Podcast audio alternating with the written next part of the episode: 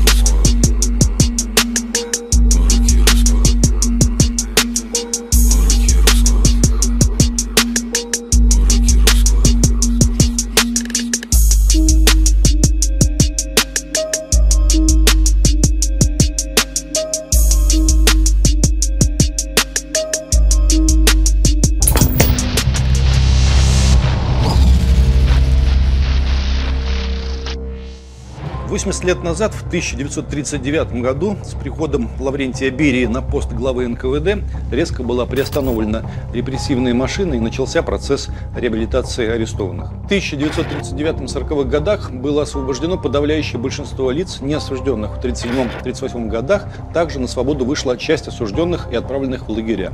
Всего в течение только одного года было освобождено 279 966 человек. Помню, в 90-е годы смотрел одну из лекций Эдварда Радзинского по телевидению, и там он рассказывал в своей вдохновенной манере, как сталинская власть жила только за счет гигантской мясорубки, которая не в силах была остановить, да и не хотела останавливать. Некоторый перерыв, по мнению Родзинского, случился только в период Великой Отечественной. Затем, говорил Родзинский, Сталин снова разжег свой гигантский, страшный, репрессивный костер.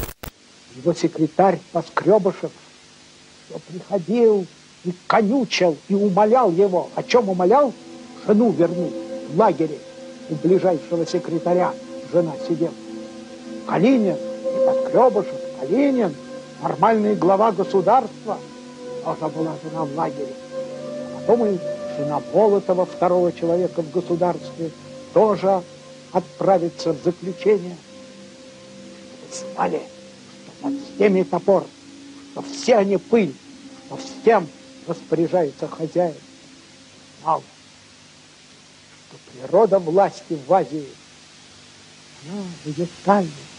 Все это поэтично и убедительно только как поэтическая метафора период с 1924 года по 1936 и начиная с 1939 года никто никаких костров не выжигал, по большому счету. Были отдельные процессы, было переселение народов. Во всем этом стоит говорить отдельно и стоит говорить всерьез, но массовые репрессии, вся эта адская машина завелась и работала именно и только в эти страшные два года, в 1937 и в 1938. За этот период было расстреляно 681 692 человека. Это жуть. Это осмыслить невозможно. Всего по политическим мотивам было арестовано тогда 1 миллион 372 тысячи 382 человека. Это 85% всех репрессированных за те без малого 30 лет, что Сталин был у власти. То есть, еще раз, для закрепления повторим, оставшиеся 15% репрессированных, число которых входят все репрессированные по итогам гражданской отечественной войны, как шпионы, предатели и диверсанты, приходится на все остальное время правления Сталина.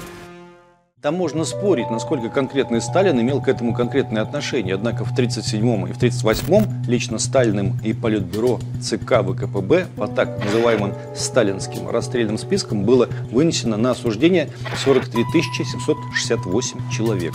В подавляющем большинстве это были члены управленческих структур, в том числе НКВД и рабоче-крестьянской Красной Армии. В этот период погибло 78% членов ВКПБ. Самой жестокой чистке подверглись органы НКВД. То есть Сталин целенаправленно выбивал, уничтожал, давил управленческий аппарат и репрессивный аппарат. Хоть сколько-нибудь понятного ответа, зачем все-таки он делал это? Нет. Зачем этот был кошмар? Непонятно до конца. Что это все-таки было, мы все до сих пор не в состоянии ни понять, ни объяснить, и тем более оправдать в принципе, я считаю кощунственным сомневаться в ужасах э, э, сталинизма, репрессий, э, приказа НКВД 20447 про бывших кулаков, бывших белогвардейцев, бывших священнослужителей, вот, по которым несколько сотен тысяч э, человек только по этому приказу. Ну, вот этот, вот тот, который тройками рассматривался, да, ну вот, ну вот нельзя рассуждать э, про то, что в в тройках, может быть, и было рациональное зерно. Но, в конце концов, не рассматривая, подсу... не видя подсудимого, первый секретарь обкома, чекист и прокурор подписали, что он э, высказывал террористические намерения в отношении врагов, э, враждей советской власти. Потому что все это объяснить паранойей и маниакальной подозрительностью Сталина, конечно, можно, но что это за маниакальная подозрительность, которая возникла в определенный момент и потом в сущности закончилась, как отрубили, непонятно. Значит, есть какие-то другие причины. Но какие?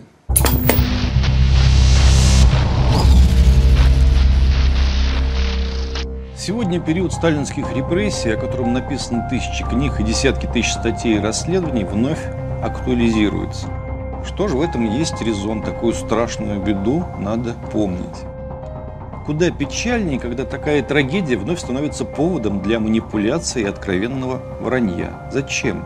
Если не врать, разве эта трагедия будет менее страшна? И вот мы очередной раз слышим, 20 миллионов людей прошли через ГУЛАГ. Цифровое вранье – то, что сопровождает почти любой антисталинский фильм и любую антисоветскую книгу. Яркие, круглые, громкие цифры, вбиваемые под корку зрителей и читателей. 20 миллионов прошедших через лагеря и 2 миллиона погибших там.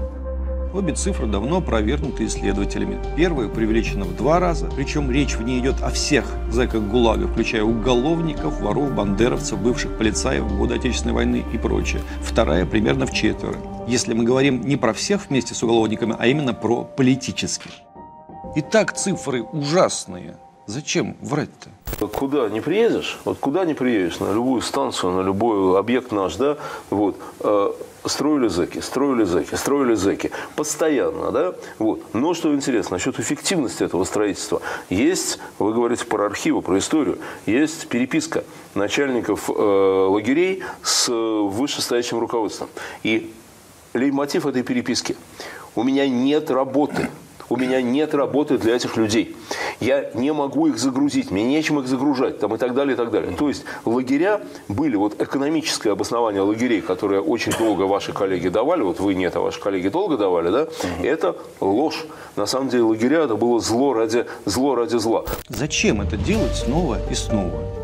Это бесконечное, тупое, бессмысленное вранье привело к тому, что сегодня 70% опрошенных одобрительно относятся к деятельности Сталина как государственного деятеля в целом. Одобрительно. Вот не так давно один сверхпопулярный юноша снял фильм про Колыму, в котором тут же объявил, что через Колыму, то есть через колымские лагеря, прошло около миллиона заключенных. Долгие годы Колыма была цитаделью сталинских репрессий одного из самых чудовищных периодов в русской истории. Через эти места прошло около миллиона заключенных. При этом многие из них никаких преступлений не совершали. Так, с 1932 года, когда был основан Севастлак, до 1953 года, после чего сталинских репрессий уже не было за убылью товарища Сталина, через Колыму прошло 809 601 человек. Не около миллиона. Корректным было бы сказать около 800 тысяч. Накидывать произвольно 200 тысяч человеческих жизней – это что? Зачем? Новейшие журналисты задаются другим вопросом. Зачем вообще было придумывать ГУЛАГ? И сами дают ответ. В 20-е годы большевики репрессировали всех, кому не нравилась новая советская власть. Тюрьмы переполнялись, и тогда большевики вспомнили, что людей можно держать в лагерях строительство и содержание которых гораздо дешевле тюрем.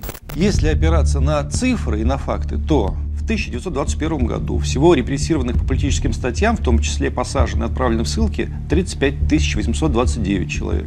В 1922 году всего репрессированных по политическим статьям 6 тысяч человек. В 1923 году всего репрессированных по политическим статьям 4794 человека. В 1924 году всего репрессированных по политическим статьям 12 425 человек. В 1925 году политических 18 995 человек. В 26 году политических 17 804 человека. Вы понимаете, что это за цифры в масштабах страны, где живут десятки миллионов людей? Если точнее, 150 миллионов человек.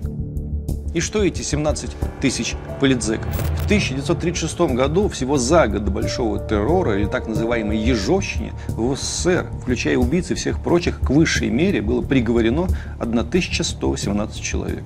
Ничего еще не началось, и начало этого страшного террора в сущности ничего не предвещало. Помню, я давал во Франции в прошлом году интервью, и у меня спрашивают, в СССР 40% населения были затронуты репрессиями. Как вы к этому относитесь? Никак не отношусь. Как можно к этому относиться, если из 400 миллионов людей, успевших пожить в СССР с 20 по 50-е годы, затронуты репрессиями были полтора процента населения, и далеко не всегда, кстати, несправедливо. Тем не менее, полтора процента, и в этой цифре, еще раз скажем, три четверти приходится на 37 и 38 годы. И все-таки, все-таки, это бесконечное нелепое вранье, оно ведь зачастую порождено не столько желанием врать, а просто неумением вместить реальные цифры в сознание. Если власть Советов за два года умудрилась расстрелять около 700 тысяч человек, какая им разница, полтора процента населения или 40 процентов населения? Террор 37-38 годов связывают с угрозой скорой войны. Говорят, хотели ликвидировать пятую колонну. Именно подготовкой к войне объясняли массовые операции сами сотрудники НКВД в своей среде.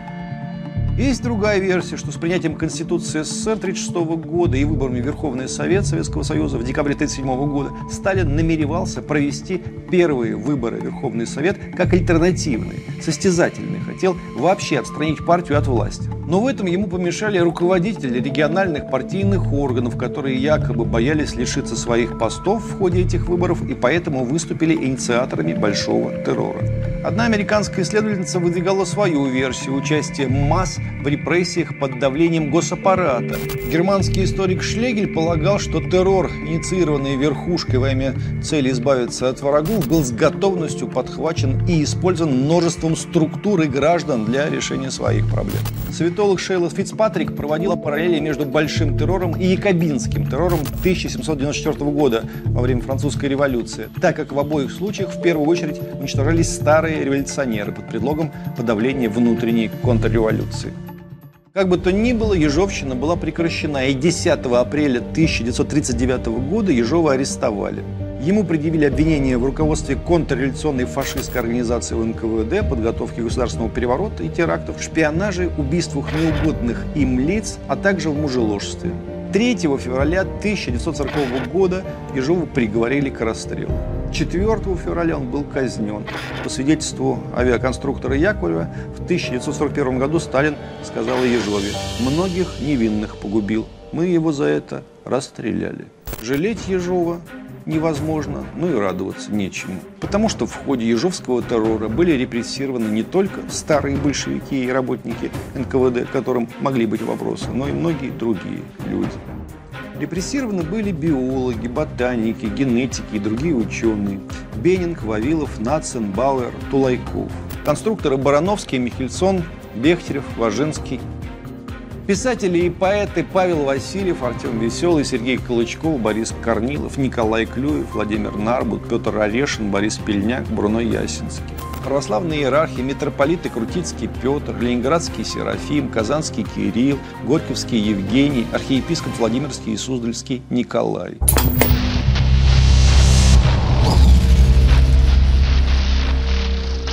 Здесь мы переходим к задачивающей нас самих части нашего внеэмоционального разговора. К началу правления Сталина в СССР жило порядка 140 миллионов человек. В 1953 году население страны составило 188 миллионов 700 тысяч человек. Да, за это время к СССР были присоединены территории Западной Белоруссии, Западной Украины, Бессарабии и Балтийских государств с общим количеством населения до 16 миллионов человек.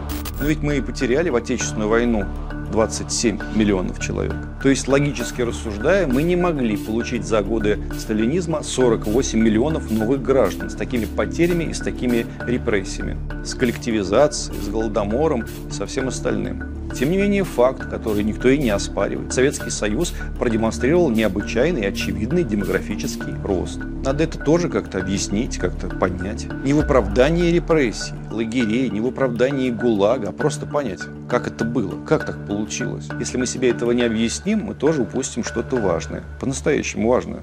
И отдельно стоит поговорить о самом недавнем нашем прошлом в этом же демографическом контексте. Минимум 14 миллионов человек потеряла Россия с 1992 года. Демографы говорят, цитирую, что картина такова, что население в нашей стране рискует перейти в разряд невозобновляемых ресурсов. Такие потери сопоставимы жертвами в крупномасштабной длительной войне, говорят демографы. Количество людей, погибших в России за последние 30 лет только от убийств, самоубийств и отравления алкоголем превышает 3 миллиона человек. Но Россия теряет не только в количестве, но и в качестве населения. Доля полностью здоровых младенцев за эти три десятка лет снизилась с 49% советских до 12% современных. Основные риски, которые принесет такая депопуляция, это сокращение количества трудоспособных, дальнейшее старение населения, недобор контингентов, рост вероятности изменения этнической структуры и осложнение геоэкономической ситуации, дальнейший отток населения с территории Сибири и Дальнего Востока. Напомним, за последние 20 лет население Сибири сократилось на 12%. Это произошло из-за демографических факторов, миграции населения в другие регионы, снижения уровня жизни, ухудшения здоровья населения и высокой смертности. Например, показатель уровня смертности от злоупотребления алкоголем число самоубийств в регионе превышает средние данные по России на 40-60%. Численность населения России на 1 января 2020 года по предварительной оценке составила 146 миллионов 745 тысяч человек. Таким образом, население сократилось за год на 35,6 тысячи человек, следует из опубликованных данных Росстата. Причины убыли населения не приводятся. И теперь мы спрашиваем себя, готовы ли мы отрефлексировать вот эту ситуацию, эти цифры и этот ужас. Мы же не воевали на огромной войне, на нас же никто не нападал. Мы же переживали, как это теперь называют, период надежд и становления демократии. Но тогда какого черта? И есть ли молодые прогрессивные журналисты, которые готовы говорить об этом, повторять об этом, снимать об этом фильмы? Давайте еще раз языком отвратительных и бесстрастных цифр. Интенсивность потери населения в ельцинскую эпоху была в 5-13 раз выше, чем в сталинскую. Невзирая на то, что тогда убивали, а совсем недавно нет. Уменьшение численности населения СССР в 1927-1952 годах было лишь однажды, в 1933 году постсоветское время вымирание народов России началось вскоре после прихода к Ельцину к власти, и отрицательный баланс в целом так и не был преломлен. Семьи это сейчас создают малочисленные поколения 90-х годов. Число рождений вновь падает. Вот в чем напряженность демографического периода, через который проходит сегодня Россия. Такой ключевой показатель, как суммарный коэффициент рождаемости, то есть число рождений, приходящихся на одну женщину, в 2019 году составил по предварительной оценке 1,5. Много это или мало? Для нашей страны мало. Да, это примерно то же самое, что во многих европейских странах, но для нашей страны мало. Для сравнения, 1,3 было в 1943 году, во время Великой Отечественной войны. Правда, еще хуже было в 90-х. В 90-х годах. В 99-м, например, 1,5 16 сотых всего. Хуже, чем во время Великой Отечественной войны. Семьи с двумя детьми тогда были редкостью, а то и вовсе люди вынужденно откладывали рождение ребенка. Повторю, существующие сейчас негативные прогнозы не могут нас не настораживать. Наша историческая обязанность ответить на этот вызов. Не только выбраться из демографической ловушки, но и к середине наступающего десятилетия обеспечить устойчивый естественный рост численности населения страны. В 2024 году коэффициент рождаемости должен быть 1,7. Демография – это сфера, где нет какого-то универсального, тем более узковедомственного решения. Каждый наш шаг, новый закон, государственную программу мы должны оценивать прежде всего с точки зрения высшего национального приоритета – сбережения и приумножения народа России.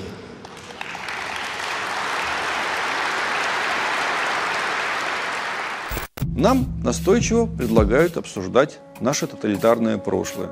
Мы за, но может быть нам заодно объяснят, как так получилось, что мы сегодня вымираем вообще без репрессий. Россия является единственной страной, входящей в число топ-50 ведущих стран, у которой с 1991 года наблюдается устойчивое снижение численности населения. За 26 лет естественный рост населения за счет превышения показателей рождаемости над смертностью имел место только в 2013, 2014 и 2015 годах. Начиная с 2019 года и примерно по 35 будет иметь место и продолжаться феномен, получивший в свое время название в демографической науке «русский крест». Это устойчивое превышение показателей смертности над рождаемостью в масштабах с трудом компенсируемых, либо вообще некомпенсируемых внешней миграцией. В течение всего прогнозируемого периода расхождение между рождаемостью и смертностью будет увеличиваться. Мы продолжим вымирать. Слышите, нет? Все ведущие демографы констатируют, мы будем вымирать. И, пожалуй, все-таки сделаю одно злое заключение к финалу. Возможно, что люди, которые будут в ближайшие годы рассказывать про ужасы сталинского тоталитаризма, все-таки отвлекают нас от чего-то более на сегодняшний момент важного. От того выбора, который мы, например, совершили в 1991 году, и за который несем ответственность, несем крест –